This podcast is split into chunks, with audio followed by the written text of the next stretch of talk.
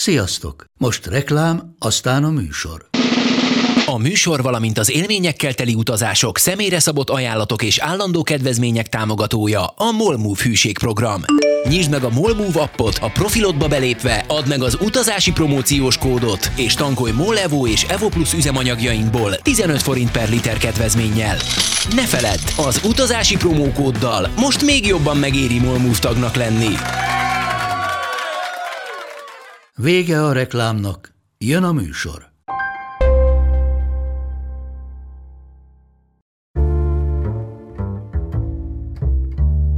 Sziasztok, drága hallgatók! Én Mátai András vagyok, utazó, blogger, az Utazási Podcast készítője.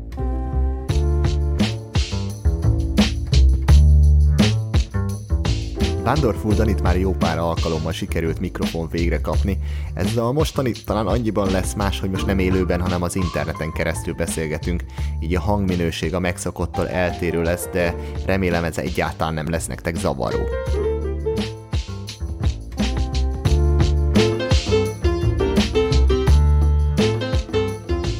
Mivel Dani épp karanténban ül Bordóban, egy francia lánynál immár 6 hete, Gondoltam, erről mindenképpen beszélnünk kell, de azt sem akartam, hogy ez a rész is csak a vírusról és a jelen helyzetről szóljon. Kerestünk hát még két másik témát. Az első egy ománi stoppolás története, a második pedig egy talán még izgalmasabb helyszín, az észak-indiai Nágaföld és az ott élő fejvadászok. Igen, de tegyük hozzá, hogy nem olyan fejvadászok, mint akik e-mailbe keresnek téged vissza nem térő alkalmakkal, meg állásajánlatokkal. Nem arról van szó, hanem igazi, Igazi. fej vadászok. Így még izgalmasabb. Szóval, ha már így belecsaptunk a közepébe, is, hogy érzed magad? Köszönöm, jól vagyok. A lehetőségekhez képest talán a legjobban. Na szuper, de ne ugorjunk ennyire előre, kezdjük Ománnal. Ha minden igaz, akkor ezt az utat körülbelül egy éve kezdted, amikor Bangladesbe mentél. Igen, körülbelül pont egy éve mentem ki kutatni Bangladesbe, de mivel én úgy működök, hogy ha már el kell utaznom több ezer kilométert valamelyik irányba valamilyen jó indokkal, mint leállás kutatni, akkor már nem fogok hazajönni egy egyenes repülőjárattal a kutatás elvégzése után azonnal. Úgyhogy kimaradtam, és Észak-Kelet-Indiát, illetve Banglades persze kicsit jobban bejártam a környéket a nyáron. És az Omán az pedig egy ilyen nem túlságosan tervezett része lett végül ennek az egésznek, mert úgy kaptam a legolcsóbb jegyet hazafelé, hogy Delhiből repültem el uh, Dubajba, hm. és Dubajból repültem Magyarországra, viszont Dubajban lett volna egy, ha jól emlékszem, bő egy hetes átszállási időm. Uh, nem is átszállásnak nevezhetnénk akkor inkább. És ez ráadásul augusztus közepére esett. Ha valaki járt már Dubajban, mondjuk akár novemberben vagy januárban, akkor el tudja képzelni, hogy augusztus közepén milyen ott az idő. Brutál. Uh, igen, szóval nem annyira akartam volna tíz napot, vagy nem is tudom pontosan mennyi nap volt már eltölteni Dubajban. Hány fok uh, van egyébként augusztusban Dubajban? Hát szerintem olyan 40 fölött biztos. Most Aha. nem merek mondani konkrét értéket, de, de valami olyasmi lehet. Na mindegy, sokkal több, mint amennyi nekem kényelmes. Aha. És uh, rövid kutatásnak köszönhetően jöttem rá arra, hogy az arab félszigeten egyetlen egy hely van, ahol nem lehet meghalni augusztus közepén a forróságtól. Kibírható a hőmérséklet? Igen, sőt, kellemes. Inkább úgy mondanám, hogy kellemes. 24-25 fok, enyhe szellő, tengerpart, gyönyörű időjárás. Ez pedig Ománnak a dél-nyugati sarka, Jemen, jemeni határkelős közelében. Mm. Igazából az ország összes többi városától a lehető legtávolabb. Gyakorlatilag két részre lehet osztani Ománt. Van, a, van ez a rész, ez a Salala, és az ország teljesen ellenkező végében az összes többi város. A, köz, a kettő közt meg van egy körülbelül 1000 kilométeres sivatag és ha már itt egy földrajzossal beszélgetek, akkor hogy alakult ki ez a, hát én csak úgy hívnám, hogy oázis így a sivatag közepén, ez a különleges faunájú hely ott a, az arab félsziget közepén? Igen, szóval ez a, ez a hely, amiről most uh, beszélek, ez, ezt tudják, hogy Salala, uh, uh-huh. és uh, a tengerparton van, és egy ilyen fordított, uh, vagy elfektetett C betű uh, alakú uh, hegy, lánc határolja le gyakorlatilag. Tehát a tenger felől, az, indiai óceán felől érkező nedves légtömegek, főleg a monszun ideje alatt, ugye augusztus környékén van a, a monszun, akkor ez, ezeket a légtömegeket az a hegység felfogja, és, és gyakorlatilag egy ilyen kis oázist hoz létre ott azon a környéken. Mekkora területről van itt szó? Hát gyakorlatilag egy nagyobb város férne el ott. Uh-huh. Szóval most egy, egy város, ez a Szalalak, ami, ami ott van, azon kívül néhány kisebb falu ott a hegyekben, de igazából szemmel belátható terület. Szóval ha, ha az egyik hegyre fölmész, akkor lehet látni a, az egész ö, területet. Uh-huh. És a hegyek túloldalán pedig északabbra tőle pedig rögtön ott van az 50 fokos sivatag.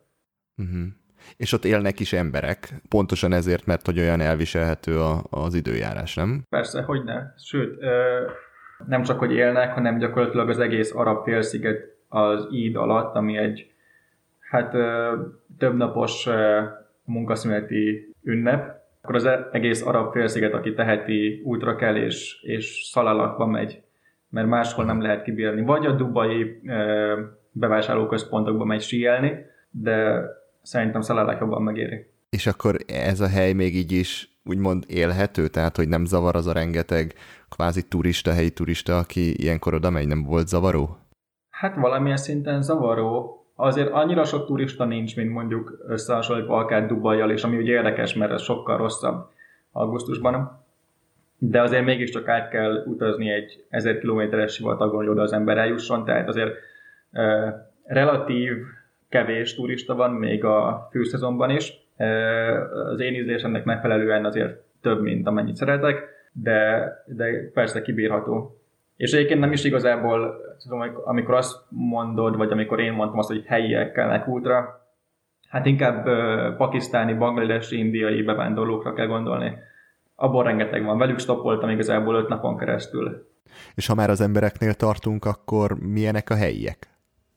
vendégszeretőek nagyon, és szerintem az arab félsziget többi részéhez képest, legalábbis ahol jártam, Kuwaitban, meg az Egyesült Arab Emírségekben, sokkal autentikusabbak, sokkal, hát nem is tudom, kicsit ezekben az apró öbölmenti államokban az, volt az érzésem, hogy úgy feltűnően próbálnak nyugatosan élni, és nyugati szinten fogyasztani ezek a az öbölmenti arabok, ezzel szemben az ománi arabok, akik egyébként nem sokkal szegényebbek, mint mondjuk a kuvaitiak vagy a dubaiak.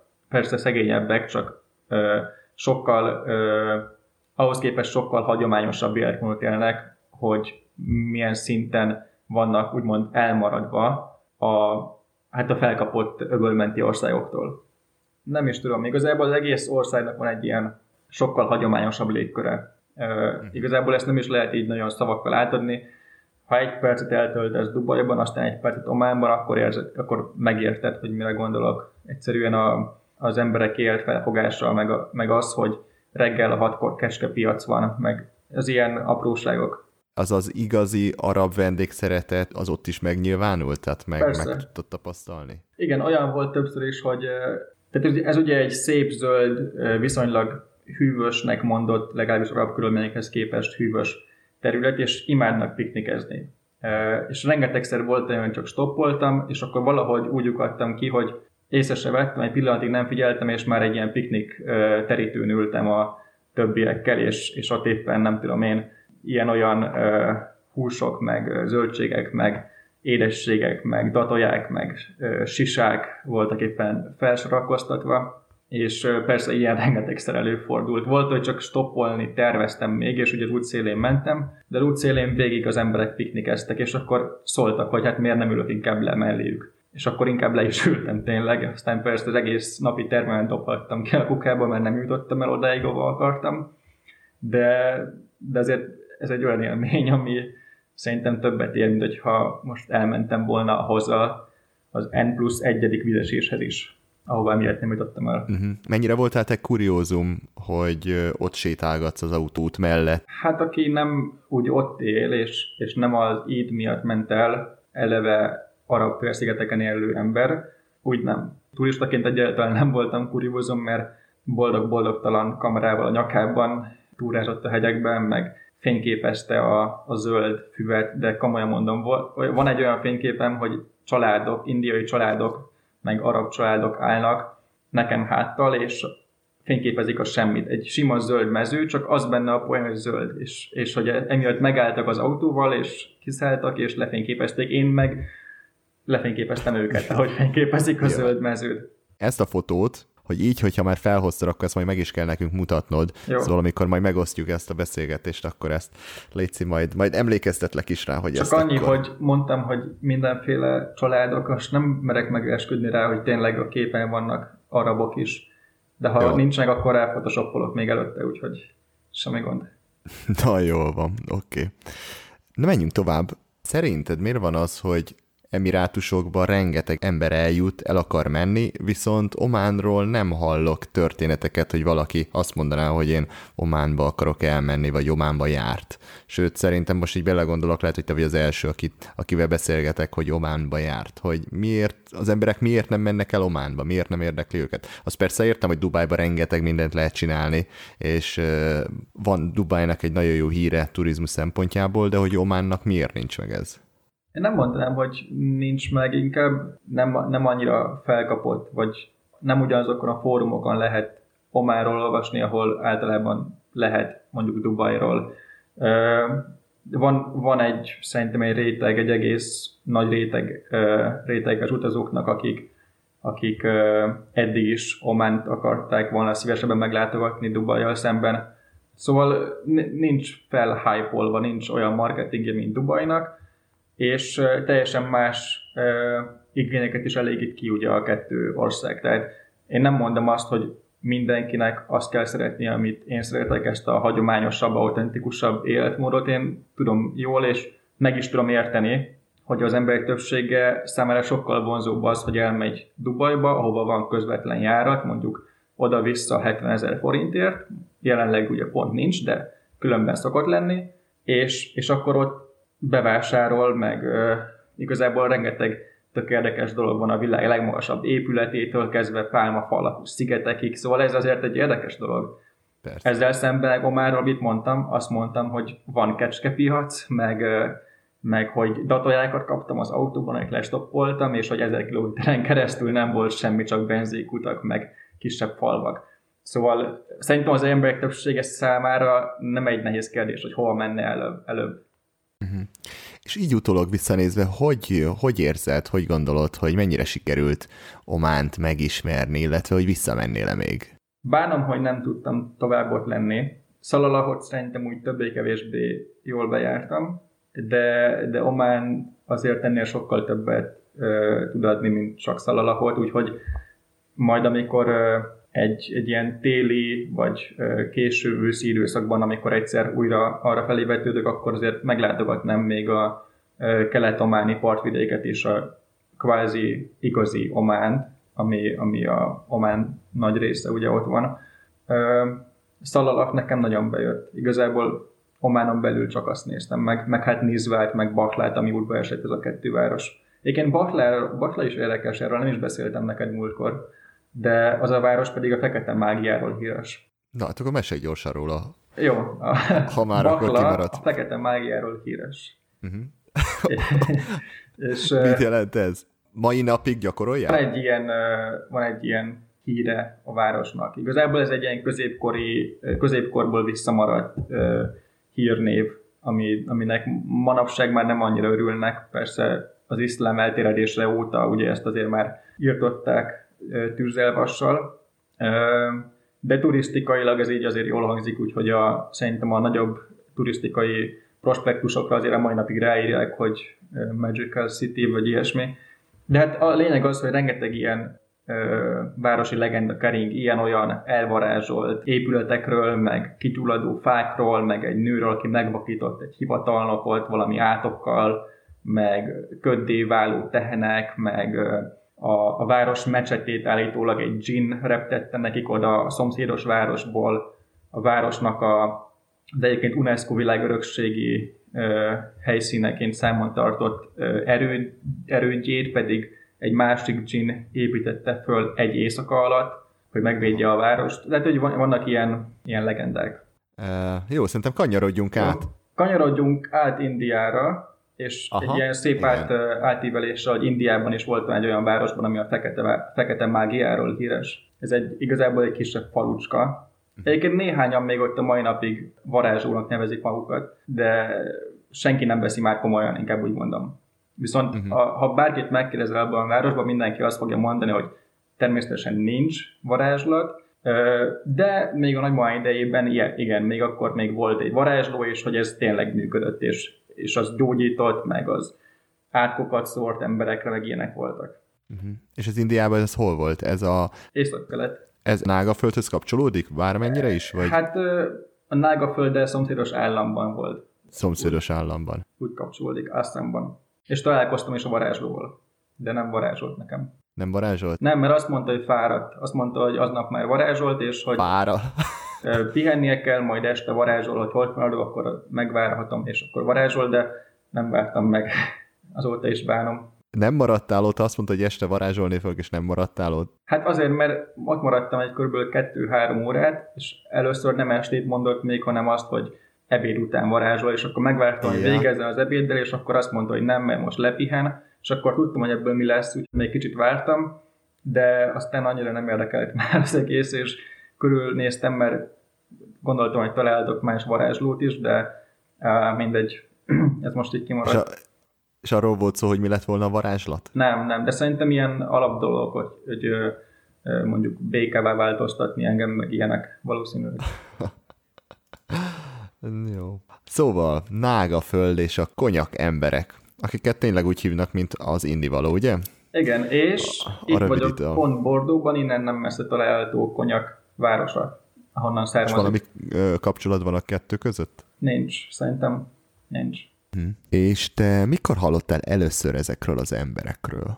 Azt, hogy mikor hallottam, ez egy érdekes kérdés. Érdekesebb, mint amit gondoltál, amikor föltetted, mert uh, akkor hallottam róla, amikor uh, Abháziában jártam 2014-ben, és, és utána én írtam erről egy cikket a Földgömb című magazinban, és kaptam ebből egy példányt, és az én cikkemmel szomszédos oldalon volt a nágákról egy cikk, amit már csak azért is így végigolvastam, ha már így egymás mellé kerültünk, és akkor hallottam én is először egyáltalán arról, hogy van ilyen, hogy nágaföld. És az a fejvadászokról szólt egyébként a cikk, emlékszem rá, még akkor fölírtam a kis noteszkámba, hogy jó, akkor ezt még mindenképpen meg kell látogatnom, még amíg élnek ott egyáltalán fejvadászok. És, és már régóta terveztem egy ilyen észak-kelet-indiai kiruccanás, mert az tényleg tele van érdekes helyszínekkel. Fekete mágiás város, embervadászok, politikailag nem elismert régiók, nem tudom, van egy olyan völgy, ahol minden szeptemberben és októberben a madarak tömeges öngyilkosságot követnek el, tele van ilyen érdekes helyekkel az észak-kelet India, és nem nagyon lehet hallani arról, hogy valaki ilyen helyekre utazik, úgyhogy már régóta terveztem, hogy ezt az egészet így egyszerre meglátogatom, és most, hogy bangladesi kutató munka kapcsán ez így pont jól kijött, hogy ott voltam a környéken.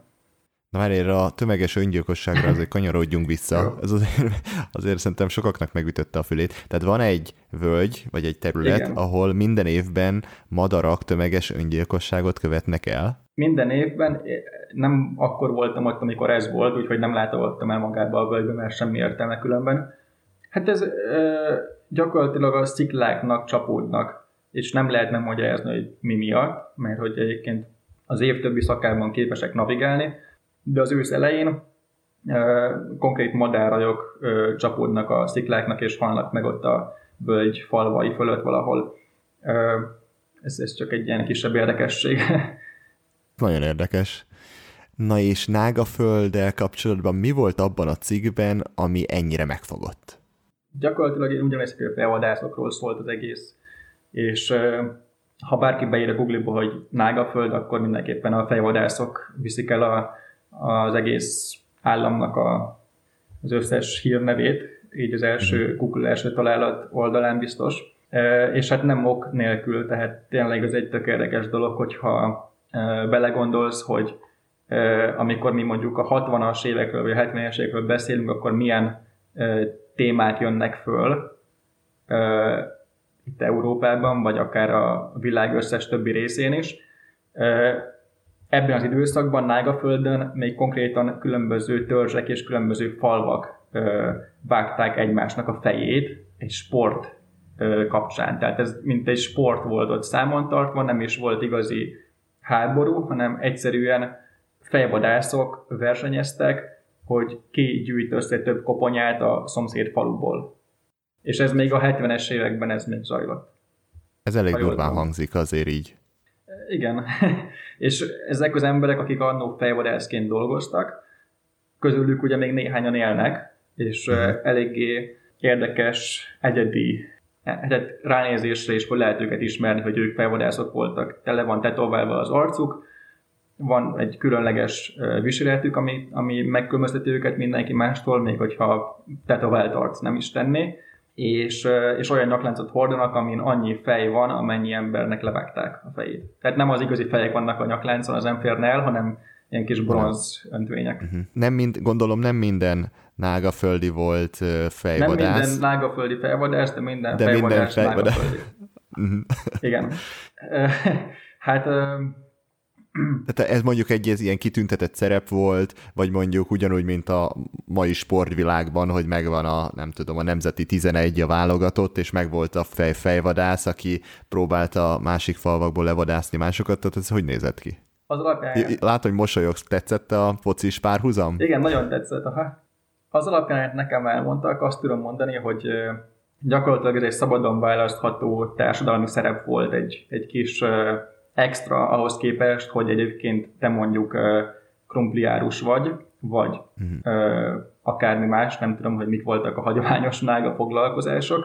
Tehát ez nem egy munka volt, amiből ők megéltek, hanem valami, amit így kitalálták mondjuk 14 éves fejjel, hogy jó, én akkor végül is teleltetoválhatom a fejemet, és vághatok le emberek fejét legálisan, és ez bulinak hangzik, és 10 éves fejjel akkor elhatározta, és valaki megcsinálta neki, megkapta a kis ruháját, meg a szabjáját, és akkor elindult fejvadászni. Először is kezdjük azzal, nagyon visszamenve, de ezt meg kell érteni hozzá, hogy Nágaföld egy nagyon hegyes, völgyes vidék. És érdekesség egyébként szerintem, hogy bárhol máshol a világon, hogyha hegyes, völgyes vidéken élnek az emberek, akkor általában a völgyekben vannak a nagyobb utak, és, a, és az utaknak a kereszt a kereszterüldésénél pedig a nagyobb városok és települések. Igen. Ugye a, a folyók mentén. Így logikus, persze, így logikus. Így lenne logikus, de ennek ellenére Nágaföldön mindegyik falunak a saját, megvan a saját hegye. Tehát mindegy, nem azt mondom, hogy mindegyik hegyen van egy falu, de ö, szinte mindegyik település egy hegynek a csúcsán, vagy legalábbis egy ilyen kis platószerű fenség ö, helyen van.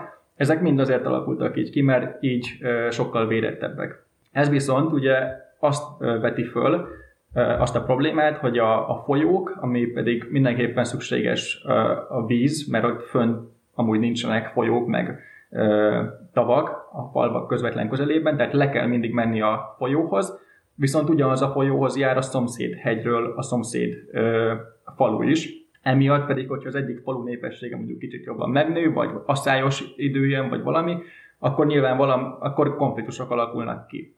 Na és erre, erre találták ki, vagy hát valószínűleg nem mondták ki ezt is a konkrétan, de valószínűleg emiatt fejlődött ki ez a sport, ez a fejvadászat, hogy elmentek a szomszédos falvakba, és koponyákkal tértek haza. És Nágaföldön egyébként az emberi koponya az egy nagyon menő díszítő elemnek számított, és még mind a mai napig tele van koponyákkal a, mondjuk egy átlagos ház, de ezek már nem az igazi emberi koponyák, ezek sima, valószínűleg Kínában gyártott, vagy, vagy helyben kőből kifaragott műkoponyák, de egyébként tényleg még 50 éve azt számított a legelőkelőbb családnak, akinek a legtöbb koponya volt kirakva a kapuja fölé. És hmm. nyilván egy fejvadász pedig hát valamilyen szinten társadalmi rangot szerzett azzal, hogy ő hazahozott egy koponyát, mondhatni, hogy csajozni lehetett az, ezzel, hogy koponyákat hozott a faluba, és, és emiatt gondolom ez sokaknak így egy ilyen megtetszett, hogy jó, akkor én koponyákat fogok gyűjteni. Egyébként egy, egyáltalán nekem mindenki sportnak írta le, tehát így ahhoz hasonlítottam, mint hogy sport lett volna, de sportszerűségtől nagyon távol volt az egész, tehát nem, nem úgy nézett ki, hogy a fejvadászok egymást vágták le, hanem igazából bárkit. Bár- Nincsen tabu, nincsen uh, semmi, amit tilos. Azt és- olvastam, hogy akár nőket, gyerekeket is. Sőt, csecsemőket is, vagy ö, akit éppen elértek. Ugye, amikor hozozták a kopo- koponyát, akkor mondjuk a méretéből lehetett esetleg megítélni, hogy ez gyerek volt-e, vagy sem.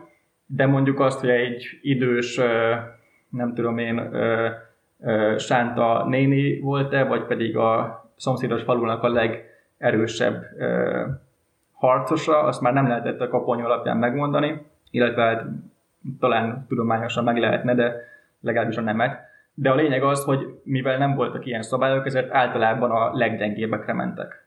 A, általában átmentek a faluba, és akkor aki a leglassabban futott, vagy akit éppen elértek, annak vágták le a fejét, és vitték haza. Akkor ez egy hatalmas megtiszteltetés volt a saját közösségben. Gondolom minél több fejet levágtál, akkor annál kvázi menőbb voltál, nem? Csak hogy ne keverje össze senki, én nem vágtam le egyet sem.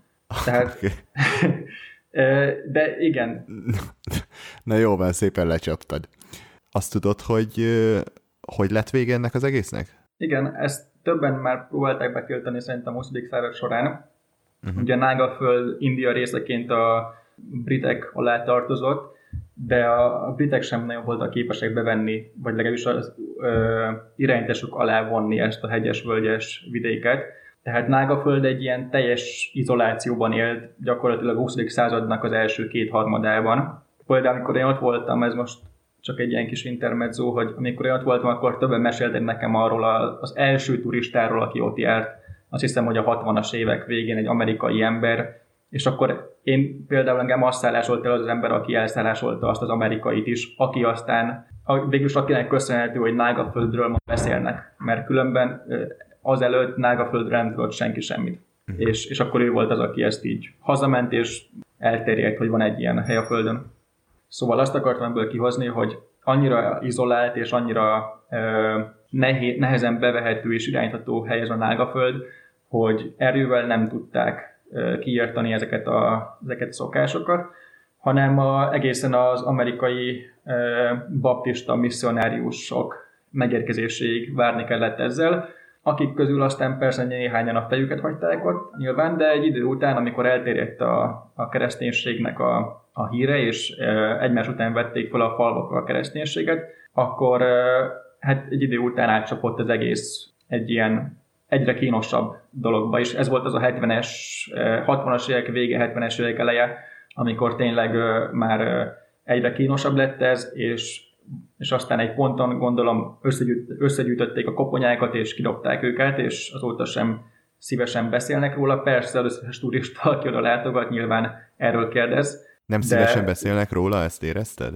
Hát nem tudom, szerintem nem annyira szívesen beszélnek róla, mert jelenleg nagyon egy, egy igazán katolikus népről beszélünk. Igazából a leg ö, vallásosabb hely, ahol eddig jártam, talán. Talán Mauritánián kívül, ahol ugye nem katolikus, hanem illetve nem keresztény, hanem muzulmán vallásról beszélünk, de keresztény vallásról beszélve szerintem Nágaföld magasan a legfundamentalistább hely a világon. Úgyhogy nyilván semmiféle olyan dologra, ami a ö, Biblia tanításával ellentétes, nem büszkék, elfogadják, meg tudják, hogy ez így történt, és tudják, hogy a turisták emiatt jönnek oda, úgyhogy beszélnek róla, de nem örülnének annak, hogyha őket a, az apjukkal vagy a nagyapjukkal ö, azonosítanánk, legalábbis ilyen szempontból. Uh-huh. És találkoztál olyannal, aki, aki konkrétan fejvadász volt, és vagy ő elmondta neked, vagy valahonnan kiderült, hogy te rájöttél, hogy ő embert ölt annó? Igen. Találkoztam egyel így hosszabb időre is, tehát belül leültem meginni egy teát, és ezen kívül láttam ebben a faluban, amiről most beszélünk, ha jól tudom, körülbelül négy-öt élő fejvadász volt még akkor nyáron. Abból az egyik volt a nagybátyja, vagy valamilyen férfi rokona ennek a családnak, akinél megszálltam, de én egy másikkal találkoztam, igazából véletlenszerűen, és azt hiszem, hogy még kettőt így láttam ugye távolból, de velük nem ültem le. Meg hát azért ez nem egy, most lehet, hogy illúzió romboló leszek, de ez azért már nem egy annyira, nem is tudom, elfedett kis szeglete a világnak, tehát ezek a fejvadászok jól tudják, hogy évente több száz National Geographicos fényképész, meg ilyen-olyan nagykamerás turista jön oda hozzájuk, és azért nem lehet velük csak úgy ingyen leülni és meginni egy teát, tehát az, hogy én éppen belebotlottam egybe az utcán, az egy szerencse volt valamilyen szinten, de nekem is fizetnem kellett ahhoz, hogy egyáltalán én bemehessek az otthonába. Nem azt mondom, hogy megbántam, csak hogy ez része a történetnek. Mindenképpen akartam volna beszélgetni egy ilyen emberrel.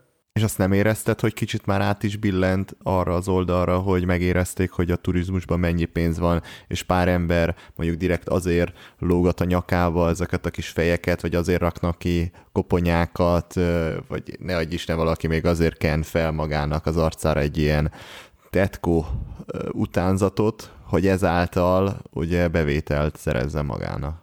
Ilyet azt nem, nem hiszem, hogy azt nem hiszem, hogy bárki is eljátszaná, hogy ő egy fejvadász, és betetoválná az arcát uh-huh. emiatt, vagy, vagy, vagy legalábbis ez, vagy valami.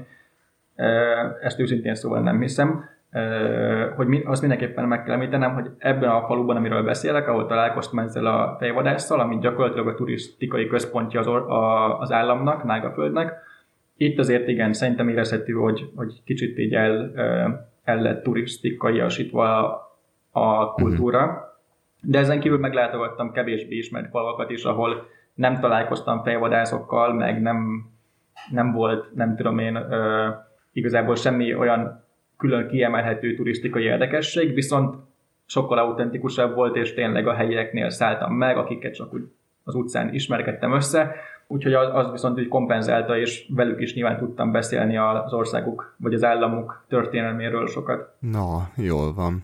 Egyébként tök jó, hogy mondtad ezeket a koponya másolatokat, mert mielőtt leültünk beszélni, megnéztem egy dokufilmet a YouTube-on, és az egyik interjú alany mögött volt egy ilyen tökéletes állapotban levő koponya és néztem, hogy ezt tuti, hogy kamu. Nem hiszem el, hogy hogy egy, egy koponya ilyen állapotban meg tud maradni, de hogy akkor tök jó, hogy mondtad, hogy ezek tényleg hamisítványok, és, vagy hát nem a hamisítványok, hanem nem eredetiek, viszont még mindig használják díszítőelemként a Hát nem az emberi koponyákat, tehát hogy nem egy igazi koponyát már nem nem egy, azért a falra. De régen ez volt, nem? Tehát, hogy Igen. igazi emberi koponyákat használtak díszítésként, díszítőelemként. Hát, ha, ha megtehették, akkor többet is. Nyilván minél Igen. több annál jobb volt. A ma- manapság az állati koponyák egyébként hasonló cél szolgálnak, tehát még a mai napig sincs olyan, sincs olyan nága háztartás, ahol ne lenne egy koponya sem, de most már inkább marhák, illetve elefánt koponyák azok számítanak a legmenőbbnek nyilván, mert azok jó nagyok, és uh-huh. az azért sokat elmond egy háztartásról, hogy tehetősek. Úgyhogy elefánt koponyákat, meg ilyen-olyan marha koponyákat kiraknak azért. Uh-huh ezek a, a fejvadászok, akiket láttál így a távolból, őket meg lehet ismerni ugye az arctetoválásukról. Ők hány évesek voltak körülbelül ránézésre? Tehát ők gondolom idősek már, és hogyha ez ilyen 60-as, 70-es évekbe be lett tiltva, akkor mondjuk, hogyha ők akkor még fiatalok voltak, akkor is most már eléggé időskorban lehetnek, és Igen. lehet, hogy 10-20 év, és teljesen eltűnik az utolsó fejvadász is, és onnan meg már csak egy emlék marad. Igen, pont ezért akartam mindenképpen beszélni egyel, és még talán ha kétszer ennyi árat mondott volna, akkor is leültem volna vele, pedig különben nem vagyok egy nagy költekező ember, de, de igen, ez tény, tehát ez egy olyan dolog, ami, amit soha nem fogunk visszasírni valószínűleg, ők sem, de még amíg, amíg lehet ilyen emberrel találkozni, mindenképpen le akartam vele ülni, és hát nem tudom csak így megkérdezni, hogy Persze. mégis hogyan zajlott ez, meg ilyenek mindenféle ítélkezés nélkül. Nyilván, csak kíváncsiságból, hogy, hogy tanuljak egy kicsit a kultúrájukról. Igen, hát ez egy ilyen nagyon ambivalens érzés, hogy egy olyan dolog tűnik el, de mégis eltűnik egy kulturális szelete ennek a világnak ezáltal, hogy ők, ők idősek lesznek, aztán meghalnak, aztán nem lesz már, aki elmesélje ezeket a történeteket. Igen. Nem semmi, akkor szerintem nagyon szerencsés vagy, hogy eljutottál még most Nága földre. És hogy nem vágták le a fejem. És hogy nem, és hogy nem, és hogy ne, igen, és hogy nem 60-as években vagy 70-es években mentél, mert akkor lehet, hogy vissza se jöttél volna. És hogy még el sem átkoztak a fekete, kettő fekete mágiás városban is jártam, és egyikben sem átkoztak el. Melyik volt egyébként a hitelesebb neked? Hát az indiai, mert az indiaiban még a mai, napig vannak varázslók, még hogyha nem is veszik őket komolyan, mert Kicsit nem csak én, hanem, hanem még a falusiak sem vették őket komolyan. de tényleg így hívják magukat, hogy ők, ők magician, és akkor Például az a varázsló, akivel én találkoztam, ő, ő civilben taxisofőr, vagy hát ilyen riksa féle taxi, nem, nem egészen taxi, de uh, igazából motorizált riksa, nem tudom pontosan mm. hogyan hívják. És akkor arra is rá van írva, hogy The Magician, ez a neve, ez így rá van így szépen indiaiasan így uh, fújva a, a kocsijára, és, és ezen kívül pedig úgy szabadidőben ő varázsló egy kártyán pedig rajta van, hogy varázsló civilben taxis. Igen, gondolom. Az milyen menő egy egy kártya le, varázs taxi. Szuper, jól van. Na örülök, hogy ebbe a két világba egy kicsit belekóstoltunk, és nem csak hát a jelenlegi szituációról beszélünk, mert hát most csapból is ez folyik. De egy kicsit mégis beszéljünk róla, ha már téged is ennyire aktívan érint föl is írtam valóban, március végén volt egy posztod, hogy már 18 napja Franciaországba vagy bezárva egy francia lányjal, aki a te couchsurfing hostod. Megsajnáltad? Ja, igen, persze, hát nagyon megsajnáltalak. És hogy utána rádírtam, és kiderült, hogy most már 5 vagy 6 hete vagy szintén ott, hiszen Franciaországban elég komoly uh, karantén van, és mondtad nekem, hogy ki se lehet menni, hogyha kimegy az ember az utcára, akkor alá kell írni valami papírt? Igen, ez működik? most úgy működik, hogy le kell tölteni egy, egy formanyomtatványt, kinyomtatni, és pontosan nem tudom, mit tartalmaz, mert ezt a szállástól intézi, de a lényeg az, hogy rá van írva, hogy miket kell tudomásul venni, és akkor azt alá kell írni, rá kell írni a lakcímed, és az időpontját amikor, annak, amikor kilépsz a kapun, uh-huh. és akkor, ha az utcán bárkit a rendőr megállít, akkor elkéri tőle ezt a papírt, ha nincs nála, akkor megy a büntetés. Ha van nála, de nincs aláírva, akkor is megy. Ha van nála, de alá van írva, de a ráírt időpont az már egy órával korábban volt, mert csak egy óráig lehet kint maradni, akkor is megy a büntetés, és ha mindez rendben van, viszont a ráírt lakcím egy kilométerrel távolabban onnan, mint ahol a rendőr leszólítja a szerencsétlen embert, akkor is megbüntetik, mert csak egy kilométeren belül szabad maradni. Legalábbis én így, így tudom. Mhm. Ellenőrzik is? Szerencsére engem még nem ellenőriztek, de itt néha kihajolunk az erkélyen. Igazából az, hogy mennyire, mennyire súlyossá kezd már válni itt a karantén, azt jelzi az is, hogy már, egy, már az erkét azt már outside-nak hívjuk, és akkor minden nap egy kicsit kimegyünk, az erkére, és az erkéről nézzük azt, hogy mi van kint, mi, van a, mi változik a világban, és akkor ott láttunk már ilyen, a, ilyen jeleneteket, ahol mondjuk valaki kiült a napra a saját háza elé olvasni, és jött a rendőr, és hoppá az utcán volt, és ment a szép kis bünti. Azt a durva. Pedig csak a saját háza elé ült ki egy napos részre, hogy ott olvasson Azt inkább. durva. Szóval ilyenek vannak, mi körülbelül heti egyszer, vagy maximum kétszer megyünk bevásárolni, akkor veszünk egy nagyobb adag valamit, ami, ami aztán amivel kihúzzuk egy hétig, és hát néha leviszem a szemetet. Ennyi. Uh-huh. Na de kezdjük az elején, hogy hogy is kerültél te Franciaországba? Ha jól tudom, akkor te Mozambikba készültél szakdolgozatot írni. Ö, az volt az ötlet, igen, hogy én Mozambikba mentem volna megírni a szakdolgozatomat, és Lisszabonból indult volna a repülőm, Úgyhogy március elején, azt hiszem, hogy március 6-án, amikor még úgy gyakorlatilag senki sem vette túl komolyan a vírust, Olaszországot és Kínát leszámítva, akkor hagytam el Magyarországot, és utaztam el Antwerpenbe, és Antwerpenből stoppal terveztem egészen Portugáliáig a tengerparton lecsordogálni. Az első pár napban még semmi föl se tűnt, de úgy, úgy tizedike környékén már nem nagyon volt már olyan autó, ahol ne jött volna szóba a koronavírus. Tehát nem, nem az Aha. volt, hogy nem álltak volna meg, vagy kevesebbszer álltak volna meg, ugyanannyiszor álltak meg ugyanolyan gyakran, és teljesen jól haladtam átlagosan 10 perc várakozással, de egy idő után már minden autós így hátrafordult, és akkor megkérdezte, hogy hú, milyen bátor vagy, hogy pont ilyenkor, amikor vírus van, vagy hogy valamilyen, ö, valaminek a kapcsán ez így mindig szóba jött. És 13-án, péntek 13-án ráadásul érkeztem Bordóba, azt kell még tudni, hogy Couchsurfingen találtam szállást a többi helyre, Bordóig bezárólag.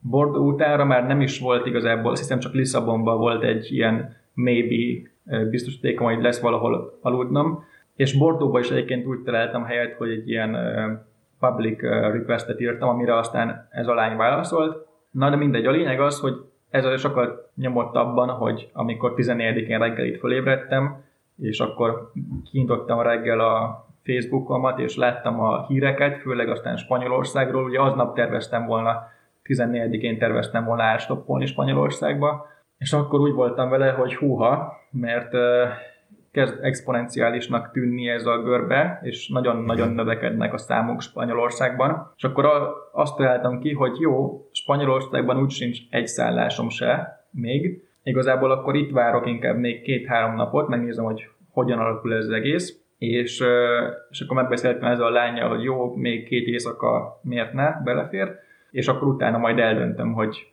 hogy akkor menjek-e tovább Portugália felé, vagy menjek-e inkább haza Magyarországra, csak az a baj ugye, hogyha csak saját utazásomról lett volna szó, akkor talán el sem indultam volna, vagy mondjuk korábban visszafordultam volna, viszont szakdolgozottam miatt próbáltam meg azért nem meggondolatlan döntést hozni, és nem azt mondani, hogy jó, most akkor van pár száz fertőzött, és akkor emiatt lemondom a szakdolgozatomat.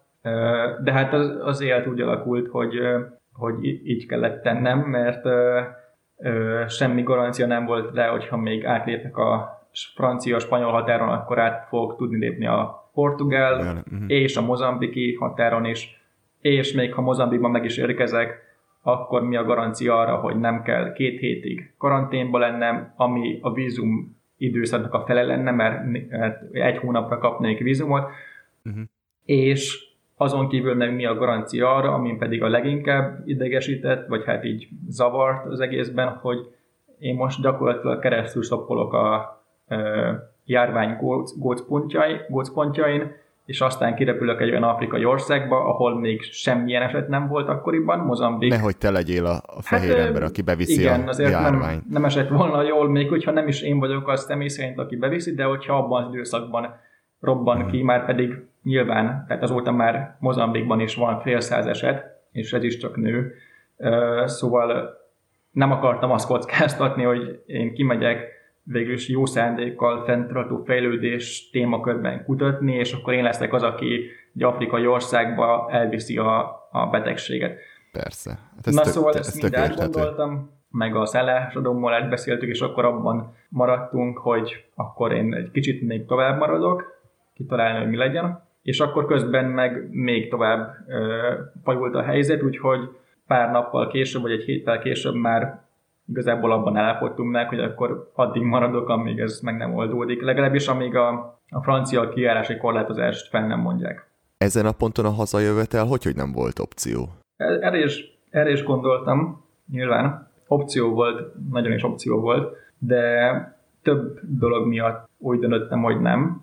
Tehát, hogyha a szebb dolgokat akarom mondani előbb, akkor, akkor azokat fogom most felsorolni, hogy nem akartam, hogy esetleg megint csak átutazva ö, Kelet-Franciaországon, vagy ö, Dél-Németországon, vagy Svájcon, vagy Ausztrián, amik azért Magyarország és Bordó között vannak sajnos, tehát ezek egyikén legalább át kéne utazni, hogy ezeken átutazva valahogy mégiscsak én szedjem össze a fertőzést, és akkor otthon a legközelebbi szeretteimet tegyem ki valaminek ezzel kapcsolatban. Még hogyha egész nap a szobámban vagyok is, akkor is végül csak egy háztartás vagyok a családommal. Persze. Vagy mondjuk egy kórházban lennék két hétig, és akkor itt kapcsolódik be a kevésbé magasztos, viszont, viszont praktikusabb oka annak, hogy itt maradtam, egyszerűen kényelmesebb volt itt. Nagyon jól kijövök ezzel a lányjal, ugyanolyan e, hülye humora van, mint nekem, e, borszakértő, imád és nagyon jól tud főzni, és tanít rá egyébként, és itt van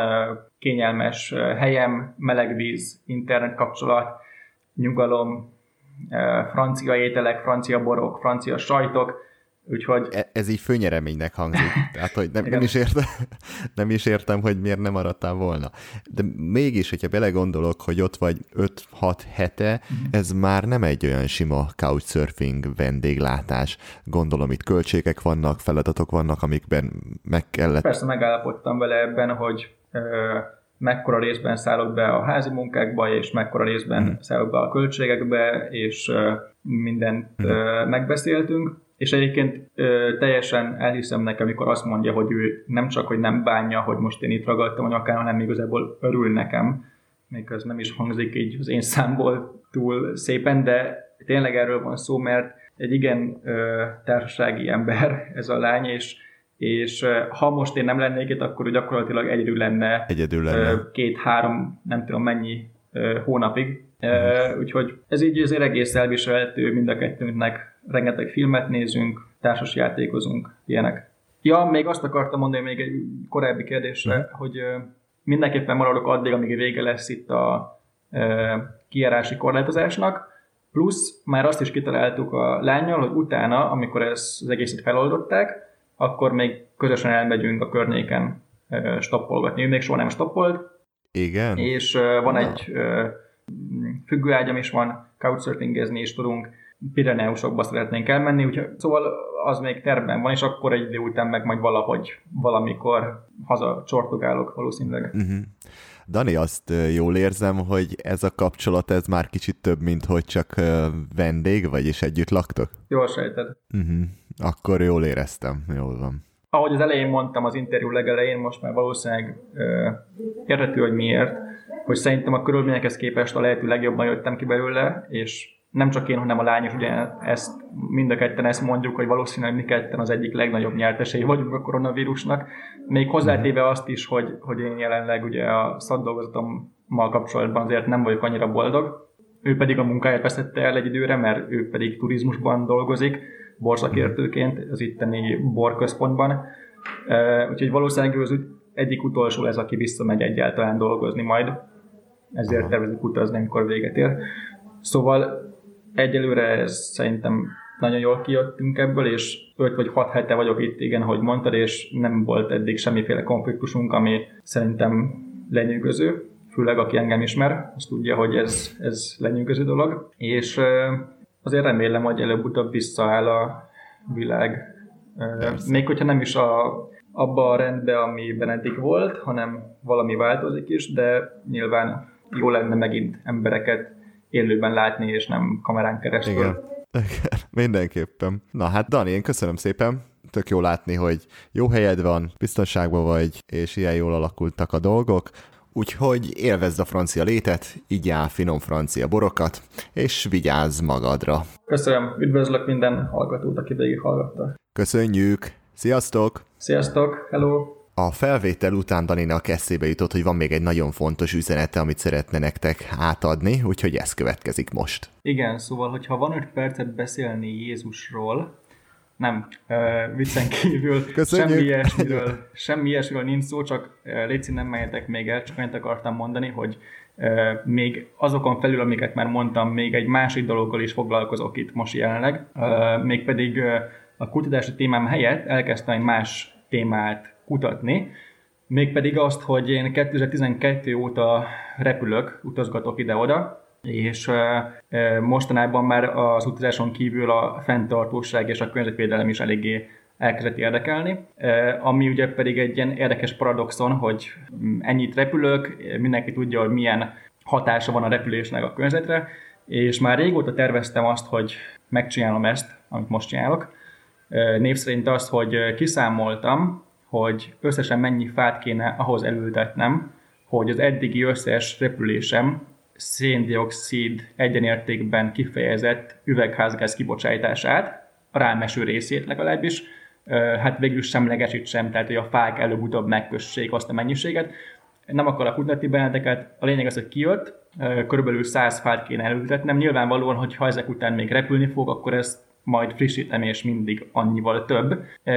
Viszont ehhez, hogy ezt meg tudjam csinálni, és a lelkiismeretemről lemossam ezeket a széndiokszid pontokat, ehhez mindenképpen szükségem lesz földterületre. Szóval olyan emberek jelentkezését várom, akik rendelkeznek jogilag olyan földterülettel, ahova lehetséges ültetni fát, de nem akartak maguktól is, mert különben ugye nem számít extra fának, amit én ültetek el más helyet, Szóval, ha nem terveztél, de nem bánod, ha kapsz tőlem egy almafát, szép almák ingyen ö, ö, egész maradék életedre, akkor lesz itt, a, lesz itt egy link egy Google űrlapra, amit tökre megörülnék, hogyha kitöltenél, és, és akkor valamikor két év, két-három év múlva, amikor az egésznek vége, és lehet utazni megint, nem ígérek pontos időpontot, de valamikor felbukkannék, nyilván megbeszélem előtte veled, és, és akkor az ültetés összes költségét és munkaigényét azt én magam vállalom, csak egy helyre és egy engedélyre van szükségem. Szóval ez a lehetőség, kapjatok rajta.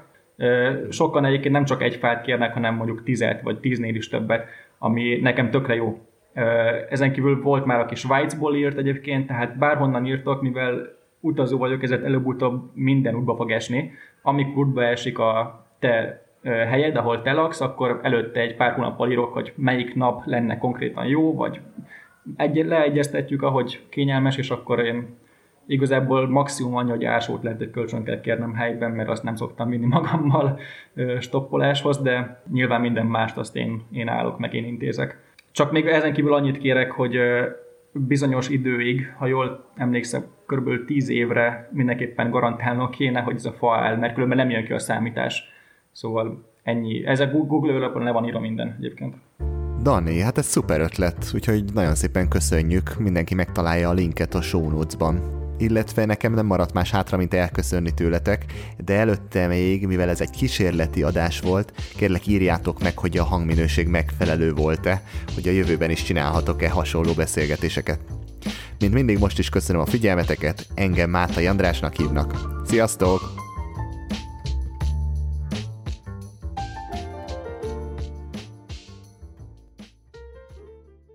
Ha más podcastekre is kíváncsi vagy, hallgassd meg a Béton műsor ajánlóját. El tudod képzelni, hogy a podcastet, amit éppen most hallgattál, fél év múlva már a mesterséges intelligencia generálja? Mi sem. De ha érdekel, eljötte már a gépek lázadása. Hallgass bele az Embertelen podcastbe. Orsós Lajos vagyok, a műsor házigazdája. Egyelőre még élőben. Egyelőre. Fedezzük fel együtt, hogyan ismerkedik, randizik, mesél és vitatkozik Betty és Péter, két teljesen mesterséges intelligencia. Lajos, a podcast címét mond még egyszer, Léci. Oké. Okay. Embertelen podcast. Ez a műsor a Béton közösség tagja.